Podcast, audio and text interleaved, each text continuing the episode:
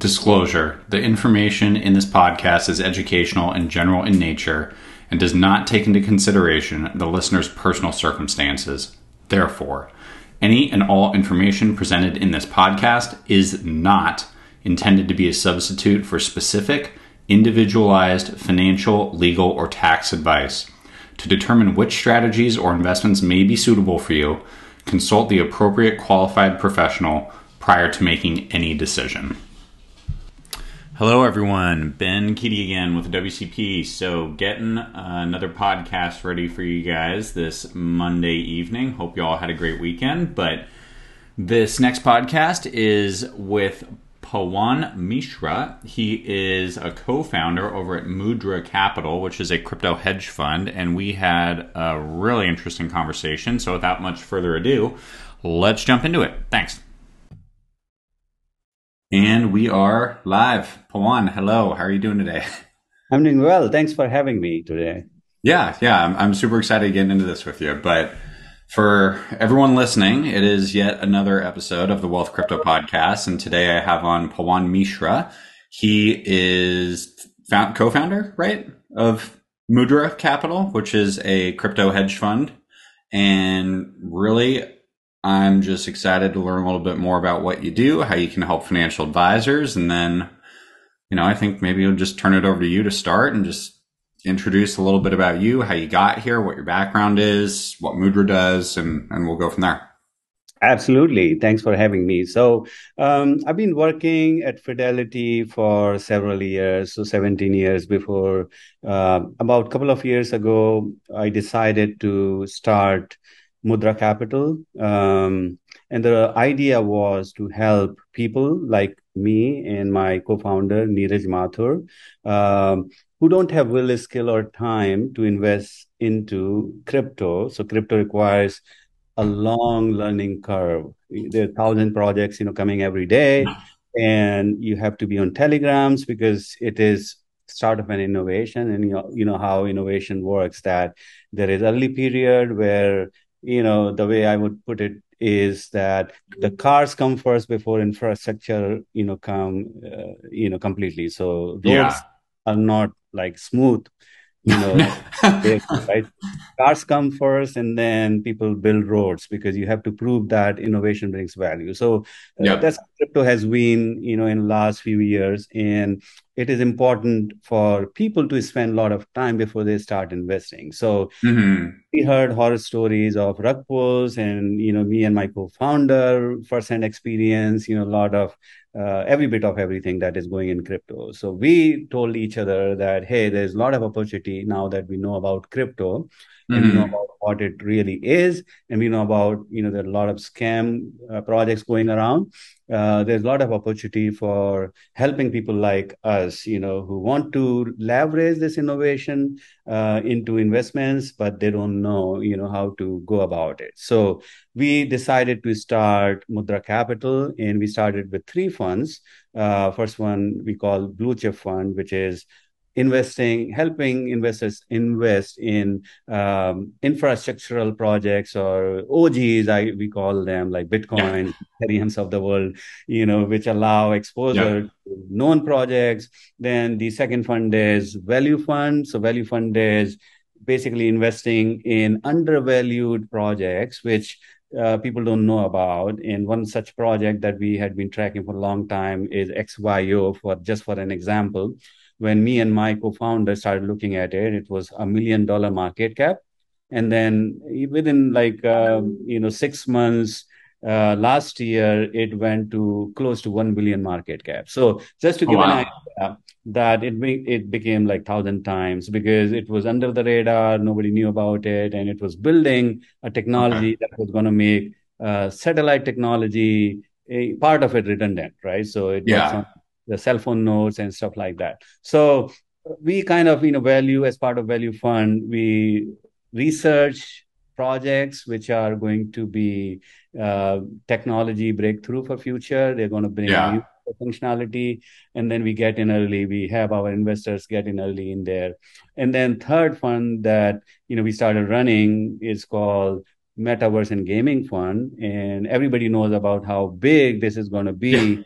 You know, and crypto is at the core of it. So uh, that allows investors to not worry about, hey, where am, am I putting my money when metaverse is going to be big? Uh, we take care of that. So we do research around which are the good metaverse and gaming projects and invest in that. Now, right now we only invest in liquid tokens, so we're not going okay grounds. We're not going into buying NFTs. We're not doing too much of staking and DeFi because yeah. you know market going through a cycle right now it is time to buy and hold you know for yeah. for projects that are very promising and the other thing is that this is pretty much uh, the uh, you know i would say that this is uh, only for accredited qualified investors right now because you cannot start a mutual fund or any form of retail yeah. investment in crypto so so that's you know what we we started you know mudra capital with those three funds and there has been steady flow into our funds even though market has been down because there's a certain set of people who realize that this is the time to buy as well yeah yeah. So that, that's brief about you know how we got started. Um, and before that, I was working with Fidelity for 17 years, and okay. uh, last few years, about five seven years, uh, I spent building uh, the wealth management platform, uh, you know, from scratch. So um, across, you know, offerings that Fidelity has around, you know, advice and planning, uh, we build this planning advice platform that powered, you know, across different customer segments like workplace customers, wealth planning, and retail customers, and you know, advisor-based planning and uh, high net worth planning. So this sure. platform powered wealth planning across all those use cases. So I built that uh, with, with, you know obviously many uh, in my team over last five years at Fidelity that I have. Okay. Okay, yeah, no, that I mean that's a super thorough introduction. I'm sure that we've got a lot to kind of pull apart there for sure. Um, I did just kind of want to maybe zoom back in on just Fidelity and your experience there for a second, and just, I mean, obviously Fidelity's been sort of a captain of wealth management for ever, right? So I'm curious, like, what you know, what were you seeing at Fidelity, and then you know, Fidelity was early into crypto too, like way back in what was that, like 2013 or 14 or something like that. I don't know if you were involved in those conversations, but you know, from your seated Fidelity, what what were you seeing and how did you kind of slowly grow into this, you know, now hedge fund opportunity? Like was there kind of like an aha moment you'd mentioned um, you know, just having somebody you trusted essentially to manage it because it's so, you know, crazy day to day um, like, how did you just kind of slowly get to from Fidelity into hedge funds? Like, what was the jump off point? Yeah, I would say that it's not that much of an aha moment. I think I would say certainly being at Fidelity, one thing that I, as an employee and as an investor, as a customer of Fidelity, realized that nobody treats you know customers as well as Fidelity does. You know, uh, kudos yeah. to them you know when i was in there every conversation is about customer and how we can really give the best to the customer right? Okay so, yeah. I mean there was a lot of learning around how to be customer champion how to make mm-hmm. sure you treat customers money much more carefully than your own money. You're always yeah. you know thinking about growing it and all that good stuff.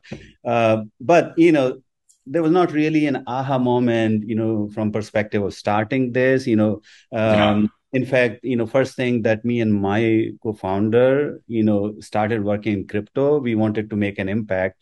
And we started thinking about this uh, decentralized application based on ethereum in avalanche that we wanted to roll out which was going to bring all aspects of defi under one platform. So you know how you know uh, SushiSwap and pancake swap and a lot of other you know, and staking application, a lot of aggregation aggregators, you know, were doing uh, yeah. work like two years back. And that was the time we were thinking about rolling out this product, which would bring, you know, yield farming, staking, lending, borrowing under one uh, platform. So okay, sure, yeah. To go to Compound or Aave for lending, borrowing. You have to go to SushiSwap for yield farming. Yeah. Go to specific different platforms for staking. So we Yeah. wanted to bring everything you know under one platform. And um, you know, we you, you might know Mudit Gupta. He was our you know lead consultant. So we're working very closely on. Okay. Good progress on that product, and then somewhere we realized that you know there were there were a lot of uh, manpower by that time there were a lot of uh, brain power that was already you know uh, trying to grab that you know land of bringing defi you know consolidation together so me and my partner said the biggest opportunity at that point was really to educate investors and Sure. make sure they don't get burned so we kind of shifted a little bit so Okay. question that when you know i was leaving fidelity you know i did not have this idea of starting the fund, you know, me and my partner were really uh, building this DeFi application, which was Okay. Well, all aspects Yep. of DeFi together. So uh, it was more of like uh, you know new innovation coming, and a lot of people still think that you know crypto is Bitcoin, and Oh, yeah. there's a lot of education to be Yeah. done here. That is crypto is really technology. It's not mhm. cryptocurrency per se, right? And everything in the barter system, like you can exchange everything for everything else, right? So because every asset in every digital asset could be traded, people confuse digital assets for cryptocurrency, right? But this is really next version of internet, decentralized version of internet. So yeah. education was very important, you know, for the people. And uh, me and my partner decided that that's where we need to double down. We need to make sure that, like, you know, some of us in my generation, you know, tell our parents, hey, if you bought Infosys or IBM, you know, uh, early Yeah. on, you Yeah, would have been richer. Uh, me and my partner often talk about that. Okay, that's what we are doing right now, educating people so they get in early in this innovation so that they feel good about, you know, diversifying a little bit into this portfolio, which is uh, very promising right now. Yeah, yeah, no, I think it's. I mean, if I was writing something down and started there on my notes, so it's interesting that you actually started on the technology side, and we're actually trying to build a platform to assemble all these various different protocols. Because you're right, like if you want to go do, you know, some sort of lending thing, you go here. If you want to do staking, you go there, and yield farming is there, and there's a million people doing a million things. Like, you know, that is what it is. But it's interesting that you came from an actual technical like aspect of building it and then transition into basically another business like oh wait we could like explain this space to all these people who are curious about it but don't have the time or the know how to understand it And it's important, it's super important because I'll tell you, when people think about crypto, there like majority of people belong to two categories. One category is just thinking that it is the way, the only way right now to get overnight rich. So you buy something like Dogecoin and somebody is Yeah. going to tweet about it, and then you know your money is going to be 100x in no time. Yeah. Next and then you know other set of people are who understand the technology and they understand what it is doing. They understand it's just like when car first came when internet first came and it's not about one business it's not about one technology. It's about the whole thing. So crypto Yeah. is not about you know let's say about defi finance or you know product uh, like movie making or music streaming yeah. Like internet changed everything, and crypto is the same thing, right? It's going to change everything. So, um, you know, the, the the first set of people, unfortunately, are in majority today, right? And and Yeah. then a lot of them are, you know, people with big accounts on Twitter. So they are so-called experts in crypto, telling people to buy these, you know, projects that have nothing under influencers right yeah, influencers, right? So they're like, buy Bitcoin, buy this. You know, I, I, you know, Bitcoin is legendary, by the way, Sure. and all that. But you have to, you know, uh, you have to qualify your recommendation with a lot of insights and research. And I think a lot of these people not telling, you know, the real story that the real thing here is the technology, which is going to, you know, change the world very soon, right? So sure I think from technology perspective, you know, uh, what you were saying earlier uh, really brings that, you know, uh, puts us in a very good spot where we can educate people and say, hey, so this project you're talking about, this project doesn't have any substance because they can't even explain their tokenomics. The ecosystem will not work. Somebody yeah. already doing this in much better way. For example, we can explain to them how helium is going to work. You know, yeah. Uh, there, there, were internet outages in my area for three days, four days, and you couldn't make a call. You couldn't text somebody, a friend. You couldn't use internet and you know helium is that kind of a use case where it just eliminates any you know failures single point of failures like that and that's the power of decentralization and crypto so we can yeah. explain you know how it works and we can also get into a white paper very quickly you know from yeah. our background and then quickly you know make people realize you know how yeah. much a certain project is. So you're spot on there i think. Tech, uh, crypto is a very different uh, investment space where if you really want to be an investment manager and you really want to be an analyst you need to understand technology really well. Yeah, so there's there's like so much in there that I was thinking of as you were saying that. So I was actually talking with another hedge fund guy yesterday who's basically making the point that like that you're making that if you really just don't understand what's going on with the technology and these protocols, these companies, whatever you want to call it, you're potentially setting yourself up for a nasty kind of consequence. Like you really do need to understand what's going on and you know, even if you were to stick to like, say, the top 10 on coin market cap, for example, we saw earlier this year that even your top 10s, your Terra Lunas and your Celsius could still end up in trouble. And then, you know, you hear these horror stories, right? So it's, um, it's an interesting time. Like I wanted to kind of touch on for a second, just, you know, you've got these different strategies. What is your process around security to security selection? Like, how do you, begin to evaluate something from maybe seeing something that's interesting to doing your deep dive fundamental stuff and ultimately getting into a position? How do you guys think yeah. that through?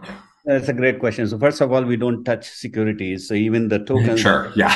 Yeah. You know, so we stay away from that. We have, you know, consultants. We kind of consult with them when we have doubt about something being token versus security. So okay, let's go. You know, any tokens that are a bit controversial, whether they are utility tokens, governance token, or securities. So, yeah. Uh, token selection, you know, is a long process. So, yeah, definitely much more complex in the sense, you know, that you have to go to many forums, you have to you know uh, every day you have to research on what's going on you know because um, it's not like four or five parameters. It's like maybe 50 parameters that come together, right? So, mm-hmm. foremost is before anything else, what is the goal of this particular yeah. token?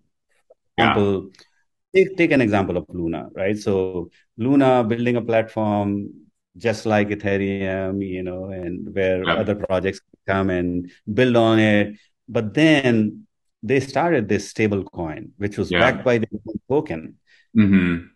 And the dynamics of backing it on your own token, what happens if your token goes down, right? So how mm-hmm. would you mm-hmm. sustain the price of that stable coin? Now they did have, you know, huge amount of bitcoins, which when really collateral, right? Oh, you're okay. No big deal. so when I'm sorry, I need to switch it off. So uh, the thing is that when you really are building a quality product, you have to be very thorough about it, right? So uh, it was by design flawed, right? Mm-hmm. So the real, you know, real thing in crypto is that you have to really look at the value that provide the business use case it is solving. So if there is no business use case or there is no solid business use case then the project is not going to survive right so yep. so that is the first thing we look at and i talked about helium little earlier another yeah. project I mentioned is render so nobody is thinking about when everybody is on metaverse who's going to provide the gpu capacity that will be needed you know to run the world and yeah. render is just doing that so, so many I, big I, yeah. Not to interrupt, but I'd love to kind of get into metaverse at some point here because I'm reading a book right now talking about one of the fundamental challenges associated with it, which is just computing power and rendering all this stuff in real time, right? Um, yeah. So yeah, uh, But that's a whole so, other rabbit yeah. hole. yeah. So when we look into researching these tokens, we look into the future. We're not looking yep. into that you know somebody's going to make a call on Dogecoin, let's buy Dogecoin. A little bit of that, like you want to ride the wave as well. Sure. But primarily, we're looking at how the world is going to look three years from now, mm-hmm. and who are current providers who are going to be leading that world, right? So yeah. imagine three years from now, many very high percent of people is going to be living in metaverse, right? And yeah. then there are many cloud providers, leading cloud providers who claim that they have infinite capacity. We know that they choke on certain days, right? You know, yeah. they just don't have capacity because it doesn't matter that they deploy their solutions across the world they're still single point of failure because they're still single providers right they might have like you know several regions and all of that now crypto only crypto can solve for that because crypto, you're not talking about five or six or 10. Every person running a node actually results in like millions of node, right? sure. Yeah. And so you're talking about kind of like one day potentially having a decentralized network of like these mega nodes with mega processing power and technology will hopefully get us there when is the question, right?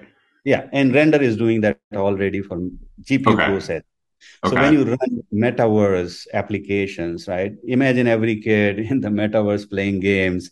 Yeah. Where will you get that capacity from? Because sure. today, when that's not there, the capacity is not enough. Nobody can serve that level of capacity, right? That we okay. already need without metaverse, right? So okay. metaverse comes in, that need becomes 10x or 20x. Now the solutions we have been using, the centralized solutions, cloud providers will not work. The only yeah. solutions that will work, which are decentralized, because they have truly close to infinite capacity because there are millions of users who are willing to give their capacity. So the yeah. way it works is that you know you have a computer, you have GPU capacity, you don't work on your computer in the nights, and you say, okay, you know, render you give me you know token for using my capacity and i give you my capacity. So they hook you in the center yeah yeah okay. capacity world. And then whoever wants to consume they will buy render tokens right? And then yep. you know get capacity. So that's how the tokenomics works for render. And render is a real world use case. And there yep. are many of them. There's a Livepeer which is basically doing what you know many video top video providers video streaming providers do at like 100 times the cost Livepeer is doing at 100 of course already because of uh, being efficient with cap, uh, with the uh, computing power uses. So, yeah. so that's very important that you need to have a use case that you're solving that in the future world, fast forward. Now nobody is in metaverse. Not that many people are in metaverse today. Yeah. Years down the line, when people will realize that, oh, who got this service, right? Then render yeah. got this, right? And then suddenly you realize that everybody is going crazy about render. Now, yeah. this is no financial advice. I'm just taking some examples sure. and, just to make sure you understand, you know, the the yeah. use cases. Yeah, and uh, and don't worry, I've got disclosures prior to the podcast too, so it is stated very clearly this is not financial advice. um, so that's no, one. So, uh, yeah, no, I mean this is all super interesting. So like you you guys kind of view the world through this lens of what the future looks like. How do you would you say it's like kind of like almost a thematic approach? Like, do you guys just like throw ideas at the wall and kind of talk it through and be like, do we like this? Do we not? Where do these ideas come from? Like, how do you approach that? Yeah, so that's a great question. So, what we do typically is we kind of um, make a metrics and we look at all the businesses that generally you know all the sectors in you know okay. so we look at like 20 30 different business areas and we look at each and see you know which are the uh, leading projects in those areas right so okay. those leading projects which are really building something very promising which is yep. going to change that particular those particular business areas and then we next you know so let's say we in one area we shortlist about 40 50 projects and then we go to next level and we look at the history of that project the team that is driving that project yeah. then whoever is supporting that project because they're good VCs, they're bad VCs. Like good VCs go for you know good technology innovations Yeah. and long Yep. play. Bad VCs want to just get the tokens out there, dump it on the market, and get the money back. So Yep. we look at that, you know, who is backing the projects, and then we look at if there are real, you know, people who understand crypto, you know, by heart into it. Like Sam, uh, Sam is one. Sam Bankman is one such person. So, um, so we look at like any of those associated with the projects or they are endorsing the project or they appreciate project you know a particular project so we look Yeah. at that as and then we look at what they're building on you know so if, obviously you know me and my partner you know we know projects like luna you know and kind of problems they will face in future Yeah. and we've been very bullish on ethereum because yeah. you know ethereum always you know these guys know what they're doing and even to date like 90 to 95% of leading applications are on ethereum so i know. Yeah. you know, multiple other chains get popular uh, question to ask is are they truly decentralized right and things like that So, so so that's uh, the thing quick, that we quick question there, specifically on Ethereum. So we we went from proof of work to proof of uh, stake, right? And one of the concerns that I've read is that it can potentially lead to a potential centralization of power in a certain sense, like being able to validate or reject transactions, as an example. Given that you think so, it would appear that you think really hard about decentralization as like, you know, the end state that should be pursued. Like, do you have a concern about that, or how do you, how do you think about that with the merge happening so recently? yeah i think so if you think about this i think it boils down to the access to computing power versus access to like tokens like how much stake you have you know Okay. in a particular platform right so I think there are two different ways to implement decentralization. Okay. Now, I think the characteristics are different. So let's say you are privileged to have very high degree of computing, you know, in your data center, and even with the existing proof of work mechanism, you know there are certain pools, right, where you know the computing is happening, nodes are Yeah. in a way, they own very large part of these decentralized applications, right? So Yeah. Proof of stake, I think, is a different paradigm, right? So Okay. in my opinion, it doesn't make this problem worse. I think it just translates into this problem into another different kind of setup, right? So the Okay. problem still stays, but then, you know, it is a different paradigm, right? So in my opinion, it doesn't make it worse. It just moves it from, you know, basically the pools that control computing power to the pools now that computing is taking powers. okay, So that Yeah. that's Yeah. my opinion on it. Uh, but again, I would also say this that you know Ethereum is going uh, very close to Bitcoin's market cap right now, right? And Yeah. and it goes at this rate, might as well cross Bitcoin's you know uh, market cap, specifically now that they brought in you know deflationary mechanism into play, right? So Mhm. so if you think you know uh, generally you would think that there's not much emission of additional ethereum happening so maybe you know the market cap will go down but it will actually go up because people see more value in ethereum Mhm. and then you know the buy pressure is going to be more once the market starts coming back up so the point really is to your question that it's a different paradigm and Okay. um, honestly, I think there has not been any platform of the scale of Ethereum that has done it before, right? So Yeah. you can do a small platform proof of stake, and then uh, you can pocket two, three million dollar worth of that token, and you can move the world with Yep. that. Yeah. You know, if the market cap is ten million dollar, you can pocket two, three million dollar easily. But when the market capital itself is like two hundred billion dollars, Yeah. is it easy to move? You know, need you know somebody really somebody to be the richest person in the world or something to Yeah, kind of Elon Elon would have to give up on yeah uh, Dogecoin and move over to ETH, and maybe there's a chance. yeah exactly. uh, So we have to see, but yeah, I yeah, mean, I know I've had this question uh, you know a lot of times before. I think it's just this you know different paradigm and i think the Okay. problem of centralization doesn't go away it is in proof of work as well as well as as, as well as in proof of stake but Yeah. it's a different characteristic that it has Sure. Okay. Um, that kind of leads me to another question because, like, one thing I'd kind of noted is it, it seems like you really view the space through just a technological lens, right? Whereas I think a lot of people, certainly when you say decentralization, think of it almost through, you know, monetary libertarianism type thing, right? Like where people view it as getting away from centralized systems that are out of our control that may or may not act in our best interest and bring it bring that control back to us, right?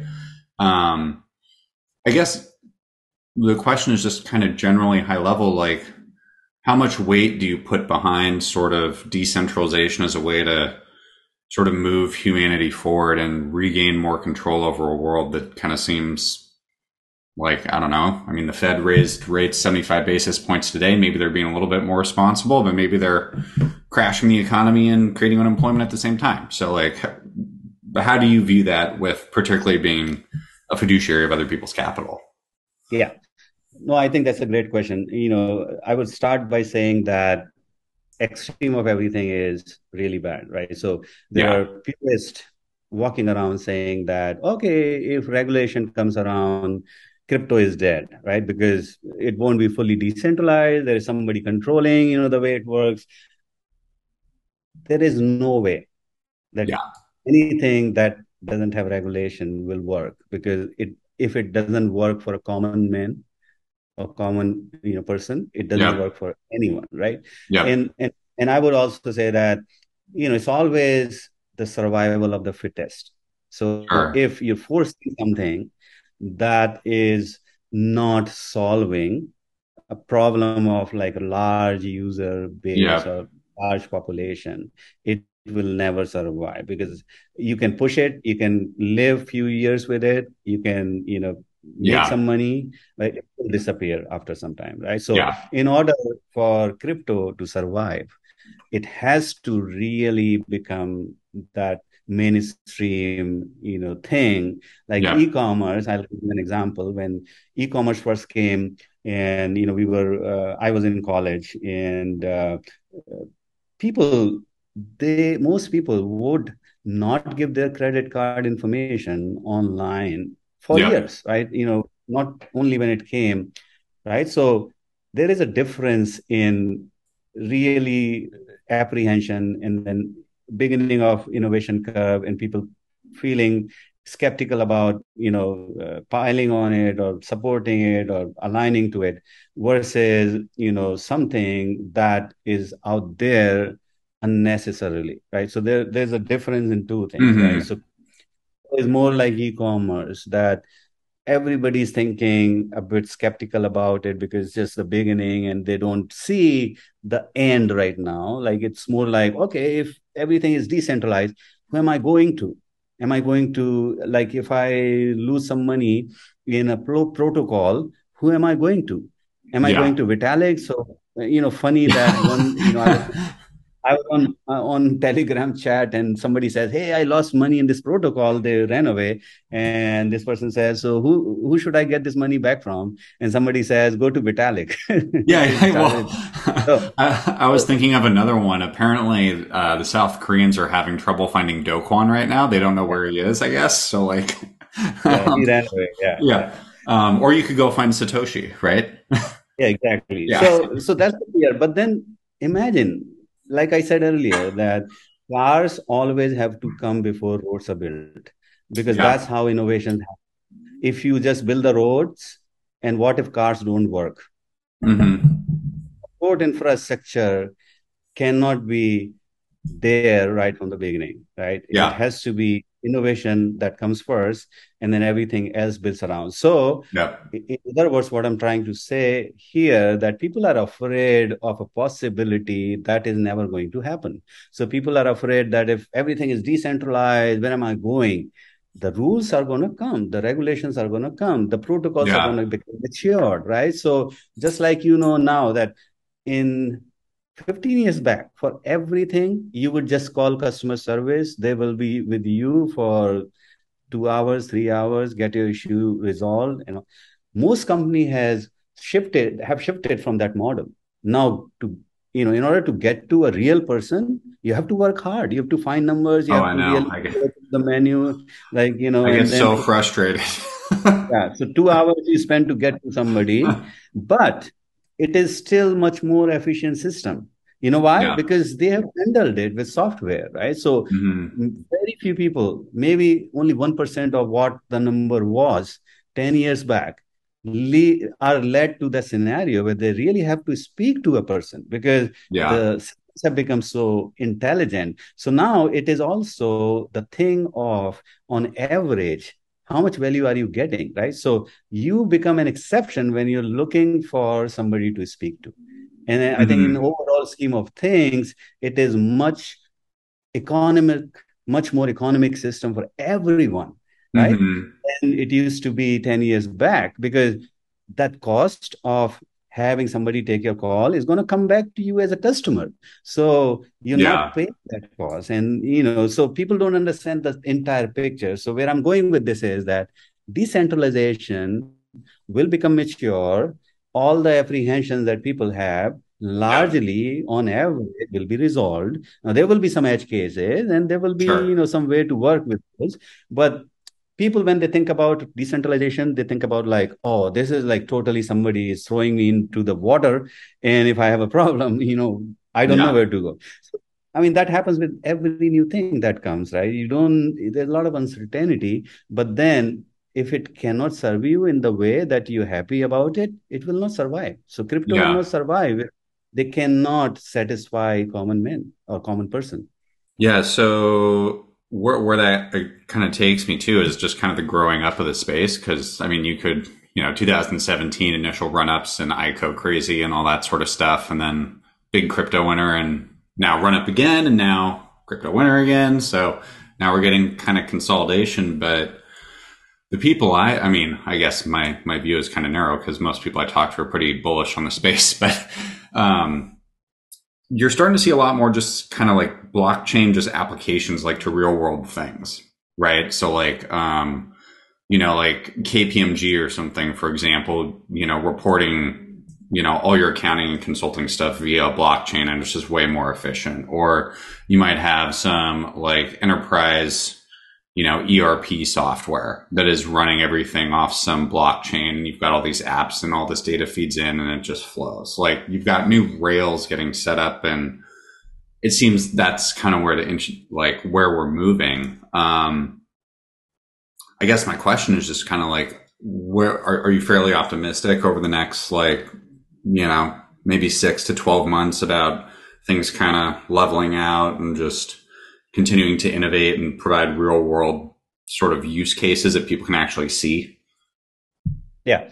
So I would talk about the cycle first, right? So you spot on. So there is something called crypto cycle, Mhm. and is more coming from the characteristic of how this space, you know, came into being and the kind of people who got involved in the beginning of this Yeah. space? You know, so I would tell you serious builders were very few in the beginning. And then you know over years the number of serious builders has increased as you know more adoption has come into it. So in the beginning this was some serious innovation right? Satoshi did fantastic thing Yeah. that people remember you know that person for. Now after that what we saw was you know except for some ethereum kind of you know projects that came along like majority of the projects were thrown out there to make quick Yeah. money, do rug pulls, right? Yeah. So, so I think that set some of the characteristics of this space early on. So, Yeah. I'll, and that kind of folded into what we call crypto cycle. So, crypto cycle is basically bullish times are here. Bitcoin is going to go to one million dollar. Yeah. We're to the moon. Yeah. yeah. I mean, people claim that they will do this if Bitcoin doesn't go to $1 million within a year, right? So that kind yeah. of thing, you know, get people pumped. And then people realize that, you know, those people are selling, some of those people who give those calls, they start dumping, you know, because they accumulated now is it their time to dump on the people so the market again you know start going down and then market really gets into this cycle where nobody's no more talking about buying so what happens is that when the market is bullish all the serious developers you know serious builders they get carried away as well because you know the management everybody is saying okay you know people want this people want that feature you know do it yeah. do it because all they care about is money you know growing yeah. it and you know high and all of that so they get digressed from what they should be seriously building sure now when when the market goes down nobody's talking about buying there's no this yeah. influencers pushing you know for 1 million uh, dollar bitcoin and things like that so the next phase is the phase where developers and teams truly serious teams get enough time to sit down and do building. Okay. And what happens after that, that time, let's say last three months to nine months or 12 yeah. months, depends on the cycle you are in. And then combining with macroeconomic cycle, which is what happening now, right? So that cycle of you know market going down in crypto has been elongated because of macro you know cycle aligning at yeah. the wrong time right? So thank anyway. you, global central banks. so what happens during that you know uh, low period. And i would say that's the most important period. Right now what we're going through is yeah. the most important period. So what happens during this that all projects heads down develop what they would be releasing over the next few months. And those yeah. would be big applications big innovations. And they on purpose are not talking about it yet because yeah. they know that talking about it won't bring any fruits because it won't make people get into those tokens and things like that. So slowly what happens when there is enough consolidation and the cycle starts going back up, these builders were built for six months to one year. Every one of them have this shiny new application, new cap- uh, then they're going to hire hire a sales guy and a yeah. marketing guy and get it out there. yeah. And then they like we launching version three, which provides you this. So a lot of innovation, good good uh, development that happens comes out, and then we get into that one million dollar Bitcoin cycle again. Yeah. So so what we're going through right now, yeah. So yeah. so this is the cycle where right now builders have built so much it's just waiting for that first sign of market okay. going up in long term. And everything uh, is going to come back. You will see so many new things coming out of this bear market you know okay. That's that's, um, that's some interesting inside baseball for sure. So you know if if the advisors out there are looking for somebody who is plugged in then maybe Mudra Capital is a place they could go right? Absolutely. Yeah. Yeah here. We are here, and and um, honestly, education first is what we think, right? So we yep. when we approach somebody approaches or we approach them, we never you know ask them to invest with us. We educate them. We tell them what internet, you know, this is next version of web and internet. Yep. This is what it means, and understanding this space is very important. So education is our first kind of you know goal and it yep. leads to some of them now being aware, they also want to park some money with us.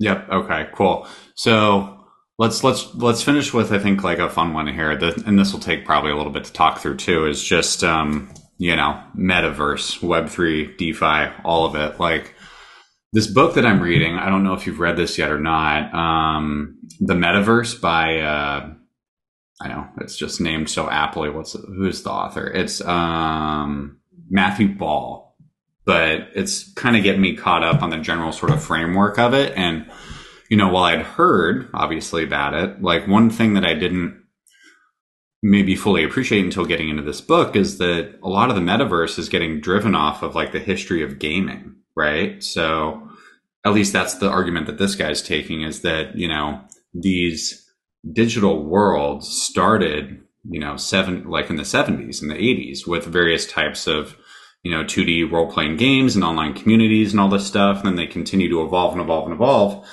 And, you know, now one of the companies that this guy's kind of got his eye on is, you know, like Roblox or something like that as like a web three or a, uh, you know, metaverse, like, you know, mega player. Right. So I'm curious, just kind of what do you think of the metaverse and like, how do you kind of think about allocating to it? Like where, where does Mudra kind of position itself there?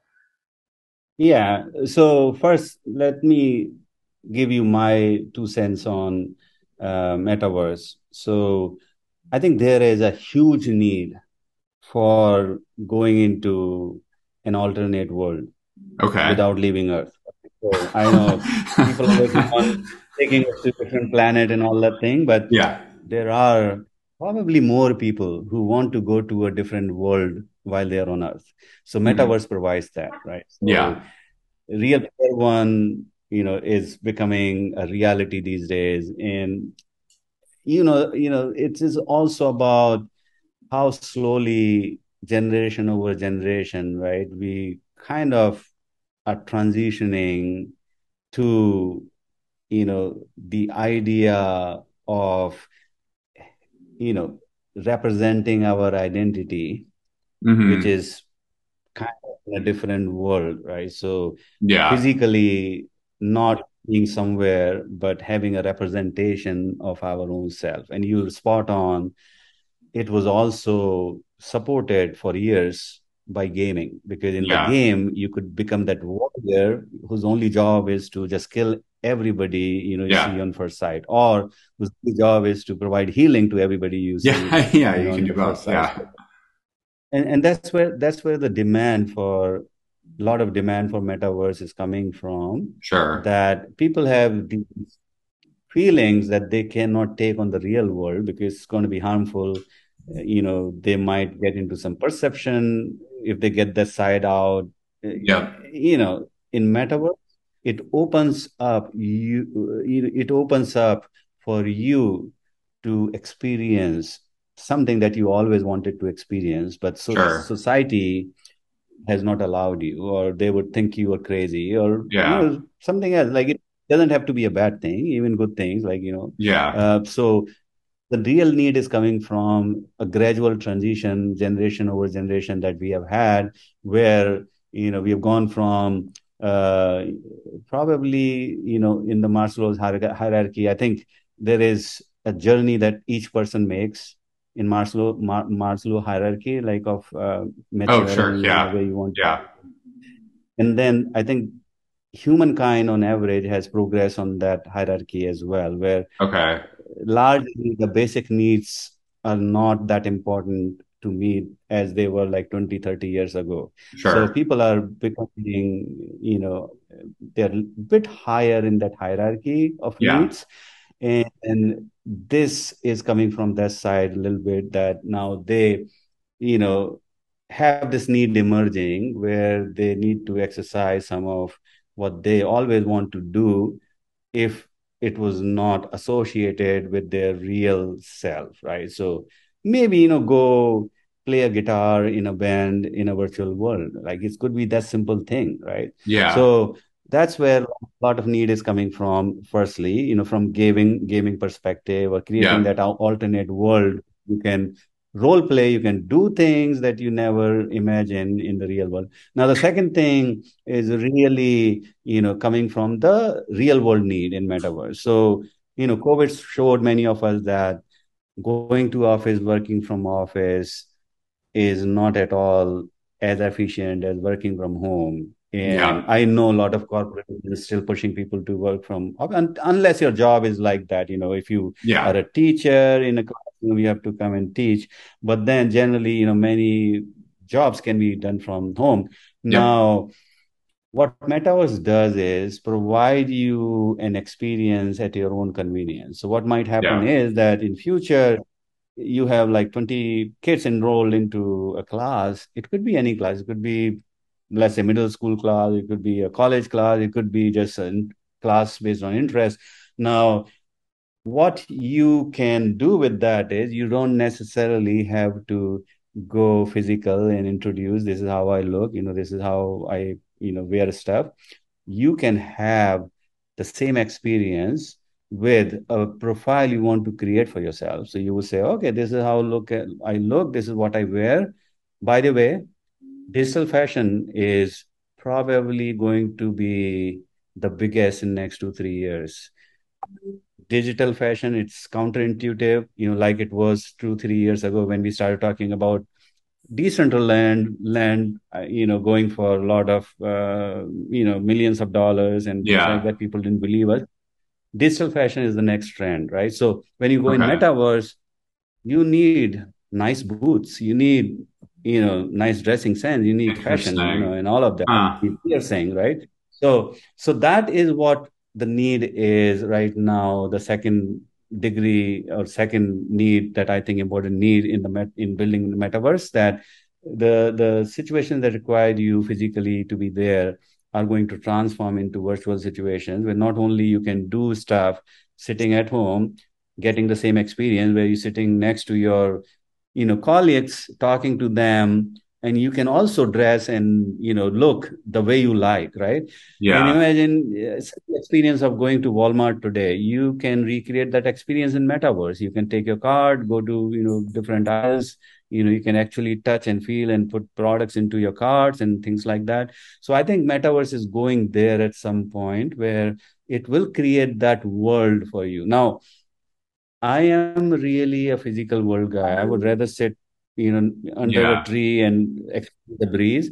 But i i see the trend you know it's not yeah. people like me who are in majority right now. It's people who want that experience which is you know different from their real self. So sure. so that's where second biggest need is coming from for metaverse. Thirdly i think metaverse is also crucial in terms of digital identity right? In in in uh, the digital property because yeah. people are going to build malls in metaverse very soon right? And you know right now people can't even imagine that why would somebody pay a million dollar for something in metaverse in digital world? But you know how humans eventually come to terms with evolution i think at some point we will digital assets just like we look at Taj yeah. Mahal and standing in front of it, because you will see that some sometimes you wear those glasses and the you know surroundings just mesmerize you, right? So that thing will be sold, and you know you will say, yeah. "I want to buy this experience." Right, and that will be real one day. Now, today it is not. So, yeah, so so that's where metaverse is really going, and gaming is pushing it in faster uh, so gaming cannot be isolated from metaverse, you know, as of now. I think gaming is larger part of metaverse as of yeah, now. Yeah, yeah, Um, you got shoot. I mean, you got me thinking. Like, uh, I don't know if this is going to sound kind of nerdy, but uh, is, if there was a digital world that I might be inclined to pay for, I don't know if you're watching um, the new Lord of the Rings, Rings of Power, but when they show Numenor in uh, what was that like episode three or four? I was like, oh my gosh, this would be a place for the metaverse right here. Like this place is so cool. so, you know, honestly, what I think the next thing will be that in metaverse, again, I think it's like I said, car comes first, then infrastructure. So there's a lot of you know infrastructure being built right now with renders of the world coming and with you know there will be like you know you know how unreal engine and those you know gaming softwares are you just yeah. you don't have to build everything just build on top of the platform. Yeah. so i think meta there will be metaverse platforms and that's what we kind of look for you know as investors as well. Now those platforms basically will allow you to build something quickly on top of that. So what very likely is going to happen is that people are going to go back to a book. So you can just enter harry potter yeah. first book and just and build Hogwarts. Yeah, just do like whatever, and maybe you can be creative with it, and you know, I don't know. So yeah, the potential is immense because. So, I mean, I can see it almost like I really see the application of the metaverse from like a pleasure standpoint, whether it's gaming or like tourism or you just want to go to like some crazy, some relaxing place or hike a mountain or whatever. I could kind of see that, I guess. I guess I wonder what else comes out of it that's not so obvious. right? So like I think, you know, with technology, everyone can kind of see, like with the internet, you know, like people could maybe kind of see e-commerce, like buy stuff online. But did you ever think, you know, that you could, I don't, I don't know, like what, like, uh, like you could go to, you know, Instagram for Tesla and then you could put a reservation down on a hundred thousand dollar Tesla truck and then, you know, a year later it's there, right? Like we don't really know what the metaverse will fully look like. So I'm, I guess I'm just curious what, what will come out of it that is unanticipated, right? I don't know if you have any thoughts about maybe the stretch goal of what the metaverse could look like. Yeah. So, I mean, I would say this is just like like I earlier said, you know, uh, when the when the um, you know internet came, you know, uh, the way people thought or used it in the beginning, nobody could have thought. And I'll give you this example: when Web 1.0 first came, you wouldn't have imagined and i lived that through that time and i you know even though i was very progressive technical person i couldn't imagine on day one when web 1.0 came, like when you had those pages, mm-hmm. Netscape, you know, it lists, you know, pages. I couldn't imagine that one day I could just go and update a page like this. Oh, yeah. It was very counterintuitive. Right. Yeah. So it was always somebody has to build the page, deploy it, and then technology evolution takes care of those things. So yeah. I think it happens with every innovation that use cases unfold as you go on. I think metaverse in itself is going to be kind of an economy in itself, right? So yeah. there will be every sort of business in metaverse taking place. Now, I will tell you that there are already several use cases, like many firms already have offices in metaverse and they're meeting customers. So oh yeah, you don't yeah. have to reveal your identity. So and then the second thing is reputational you know index. Your reputational score is going to be big. So you can be so you will have unique identity in metaverse. And based on how you behave across you know in that world your reputation score will be calculated and will be available on the chain.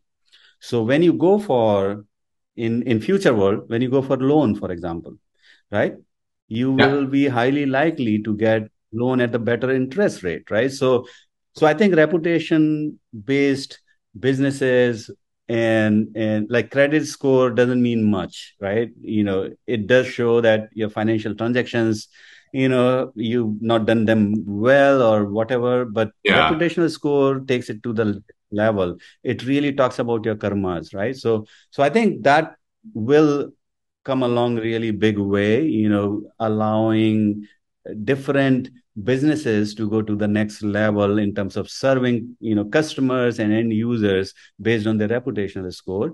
And it's not just that you're buying and selling something. If you're a teacher if you're teaching some subject you know in metaverse your reputational score will be the first thing people will consider not your knowledge. So things like that. I think it the, the penetration of metaverse is going to be huge. Again it is like going to go across the industries, not just yeah. one area. So I think start is always entertainment. You know, like when internet first came, it was used for entertainment for yeah. like ninety nine percent of the yeah. The, yeah yeah yeah yeah. Um, well, shoot. Let's see. We're I mean we're at an hour. I did want to cover just real quick because I don't think any of my other guests so far have ever written a book and had it you know, so what what's it? What is it on your website? Sold like a hundred thousand copies. Um, yeah. Uh, so I saw that and was just really curious, like about this other kind of creative side of what you do. So, um, you know, what what is your book? Where'd that come from? What was that like? So uh, when I, when I was growing up in small city of Aligarh, you know, I had this uh, writer in me, and uh, right from the age of like uh, think eight years. Um, okay. So I was I was known as a kid, you know, who would write a story about anything. So my friends would say, "Okay, can you write an interest, interesting story on this fan?" or in yeah. this dust on this dustbin or on this TV. Like they would give me any boring topics. Yeah. And I would write a story. So that became like a thing, you know, for okay. people who knew me. Yeah. And uh, fast forward when I was in uh, working, you know, in my first job, there was this person who used to jingle coins in his right pocket, and Yeah. uh, it used to annoy a lot of people. So there, there's, you know, one So that's what of mine who knew.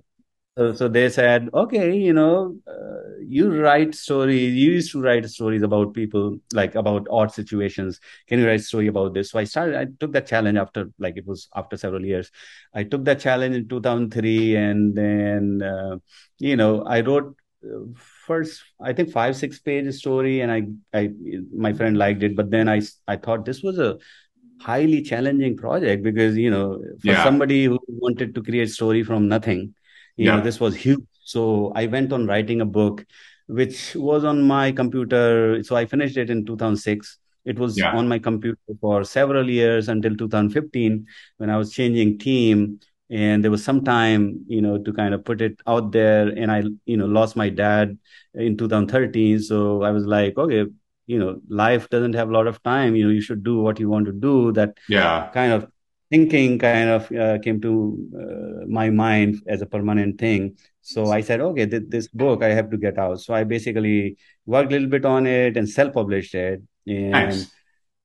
it it sold those many copies without even doing active advertising or anything you know. Uh, it's a weird book. So if you were real formula story guy, you know, uh, Hollywood stories, you won't like it. But if you really want to read something, something unique, you know, Yeah. then so it just gets either one star or five star. There's typically nothing in between. People either hate it or they like it a lot.